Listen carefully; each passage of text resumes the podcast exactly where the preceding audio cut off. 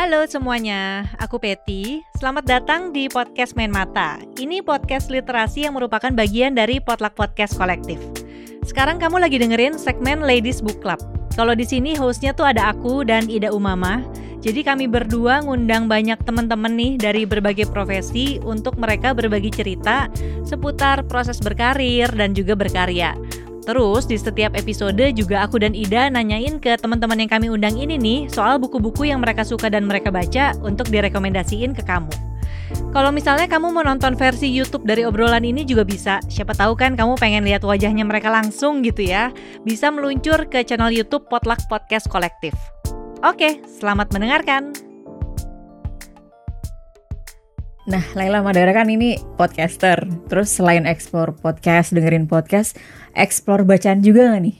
Hmm. Uh, mungkin bisa kasih dua judul buku kali ya yang iya.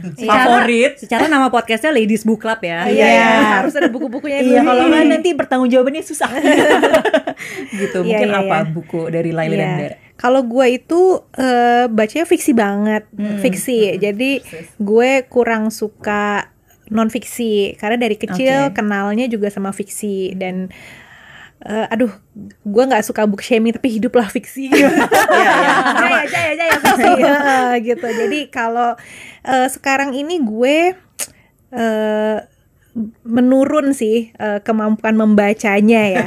Menurun banget gitu. Seiring bertambahnya usia. Usia. Dan juga karena uh, ini kan budaya sosmed ya mem hmm. membuat gue merasa sangat short span attention itu iya, adalah yeah, yeah. kendala terbesar gue dalam membaca hmm. jadi attention gue tuh semakin sempit semakin kecil hmm. gampang terdistraksi gitu Kayaknya tapi kita ya semua, semua itu ya iya sih gue yakin tuh nah terus uh, tapi gue itu mungkin kalau ditanya dua judul buku yang berkesan belakangan ya. Yeah. Yang pertama uh, The Handmaid's Tale, hmm. yang satu lagi uh, Fragile Things oleh Neil Gaiman. Kalau The Handmaid's Tale, aduh pengarangnya siapa? Gue sampai lupa. Uh, Margaret Atwood. Margaret Atwood. nama Oma Atwood yang iya, ya. terkenal Oma. itu ya. Kenapa aku sampai lupa? Itu The Handmaid's Tale.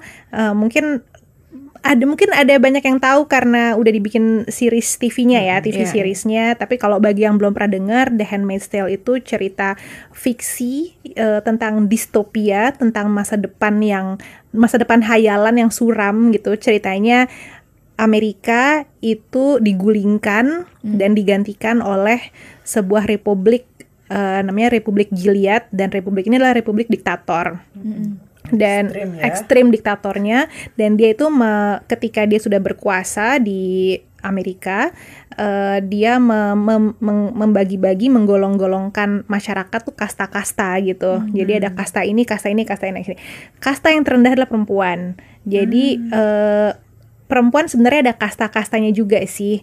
Uh, cuman kasta handmade ini adalah kasta yang paling rendah. Jadi dia itu ada hanya untuk beranak. Jadi uh, di di Republik Gilead ini ada pasangan-pasangan menikah ya, biasa jenderal-jenderal gitu, jenderal punya istri, jenderal punya istri. Tapi di masa depan ini ceritanya uh, manusia tuh udah sangat infertil, perempuan udah sangat eh, nggak uh, subur. Jadi hmm. hamil itu adalah kejadian langka.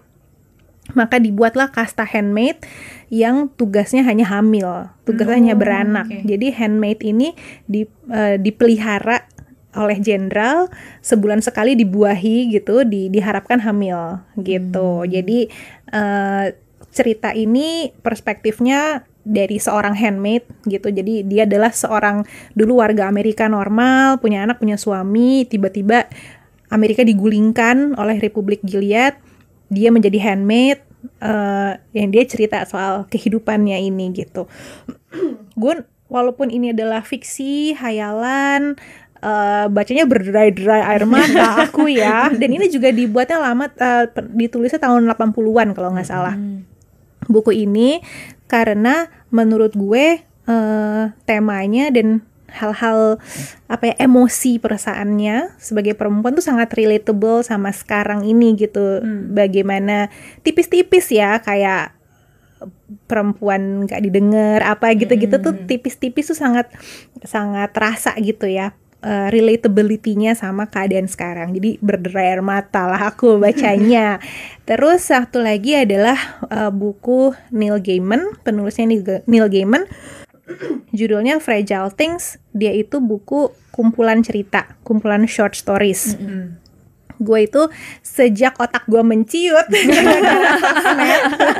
itu gue sangat suka short stories. Karena kan gue short span attention ya jadi yeah. susah fokus gitu. Hmm. jadi kalau ngabisin novel tebel dulu bisa sekarang susah. Jadi suka lupa udah sampai mana ya? Uh, sampai lupa aduh. Gitu kan karena uh, cuma sepertiga abis itu lupa sama bukunya.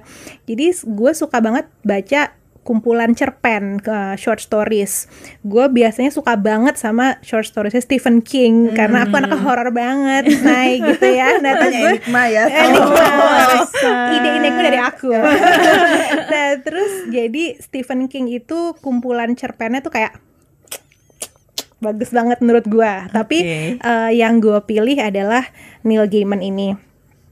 Karena menurut gue Neil Gaiman itu sangat apa ya uh, skill bercerita itu bagus banget. Hmm. Jadi uh, craft dia dalam bercerita tuh bagus banget. Uh, cerita-cerita dalam Fragile Things ini kebanyakan fantasi. Jadi kebanyakan settingnya tuh setting fantasi lah ya, hayalan. Uh, tapi alurnya bagus dan dengan ending yang dar gitu, mencengangkan. Hmm. Kebanyakan cerpen yang gue suka itu yang begitu pendek pendek pendek tapi terakhir tuh dar dar dar dar gitu. Endingnya selalu yeah, yeah. oh uh, ending setiap cerpennya uh, uh, ending cerpennya tuh kayak eh uh, gitu ngegigit. Jadi itu sih.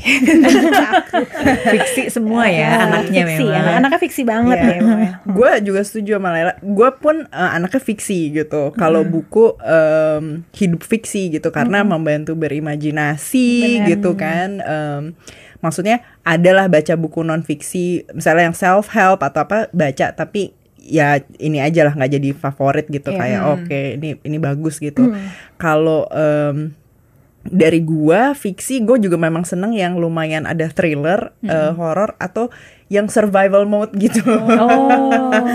kayak yang paling berkesan mungkin yang uh, sekarang ini dan mungkin ada yang pernah gue baca yang pertama World War Z gitu jadi mungkin kalau udah nonton filmnya menurut gue perlu baca bukunya oh, justru. Oh, gue baru tahu itu dari buku. Itu oh, dari buku. buku. Oh, Lo okay. perlu gue pas baca bukunya gitu uh, bukunya bagus banget menurut gue. Hmm. Belum selesai ya, tapi gue uh, karena itu lebih ngegambarin uh, laporan satu orang gitu si yang dari uh, tokoh, utamanya, tokoh utamanya itu. Hmm.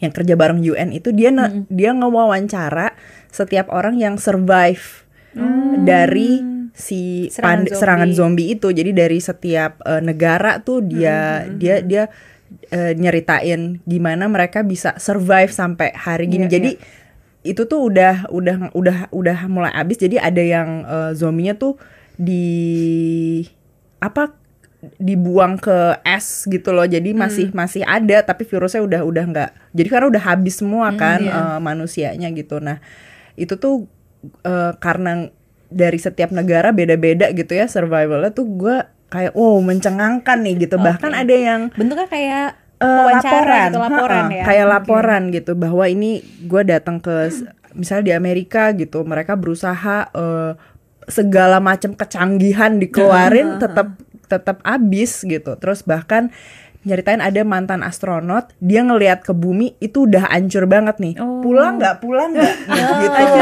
Ada pilihan pulang dan pulang ya, ya. gue gitu. Oh, uh, di bawah interstellar atau, selamanya. uh, uh, jadi, di, jadi dibayangin misalnya jadinya dia udah udah makin lumpuh kan karena kelamaan oh, gitu gitu ke nggak gravitasi ya uh, uh, terus hmm. ngegambarin ada yang di Jepang gimana dia kekunci di apartemen terus akhirnya okay. coba keluar dan ketemu sama siapa untuk ngelawan itu gitu jadi hmm. itu satu survival tiap orang beda-beda gitu uh -uh, ya beda-beda gitu dan dan apa namanya ya uh, belajar macem-macem gitu ya hmm. dari ada yang misalnya uh, harus kehilangan siapa gitu di yeah. situ iya. juga di, dibahas kan jadi itu harus mengikhlaskan ninggalin satu orang rame-rame bisa masuk kapal terus yang lain yeah, iya. ketinggalan yeah. kayak kayak gitulah terus uh, um, ya mungkin jadi makin relevan di hari ini gitu Pandemi, ya. ya. pandemi apa segala macam. Yang satu lagi ini nih eh, influence dari ibuku gitu ya.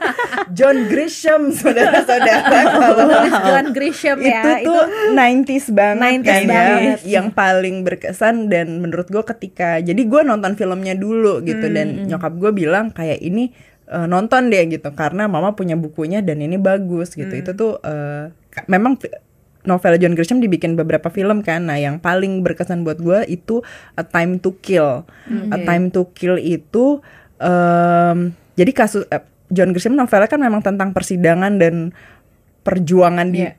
Mendapatkan keadilan kan. Nah, di itu tuh gua ngena banget adalah ketika dun- memang terbukti dunia tidak adil dan susah gitu ya buat orang-orang yang eh, nggak punya privilege. Karena di A Time to Kill ada anak perempuan kulit hitam diperkosa sama dua orang eh, laki-laki dewasa kulit putih gitu. Ketika itu anaknya mau dibunuh gitu mau dihilang dihilangin ternyata ditolong gitu ketolong. Dan terus bapaknya mau menuntut keadilan.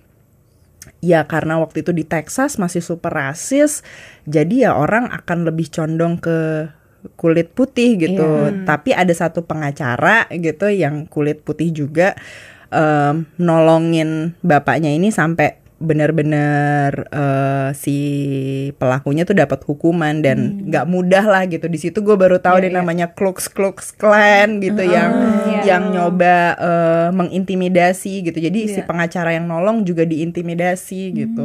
Mungkin itulah jiwa SJW Iya, dari Awal-awal jiwa SJW bangkit ya. dari gitu. John Grisham ya. dari John Iya. Grisham. Tapi tetap dari ibu ya. ibuku malah nggak jadi SJW sih. padahal padahal eh, apa namanya me, apa, Memperkenalkan. mem- memperkenalkan de- novel John Grisham ini. Ini yang lumayan lumayan masih berkesan lah sampai gue sampai sekarang gitu. Mungkin lagi-lagi kayak Laila gitu mungkin sekarang gue udah agak males ya baca baca novel Novel, yang ya. lumayan tebel. Tapi masih berusaha sih tetap explore. Buku tuh iya. tetap penting sih buat gue apalagi buku-buku fiksi yang bagus ya. Gitu. Buku itu ya. buku itu. Oke. Satu lagi deh. Kalau eh, kalian kan podcaster nih. Iya, Eh, pengen tahu juga dong. Maksudnya podcast yang menjadi gacoan banget nih Gacoan. buat kalian. Megangan banget ya. Iya.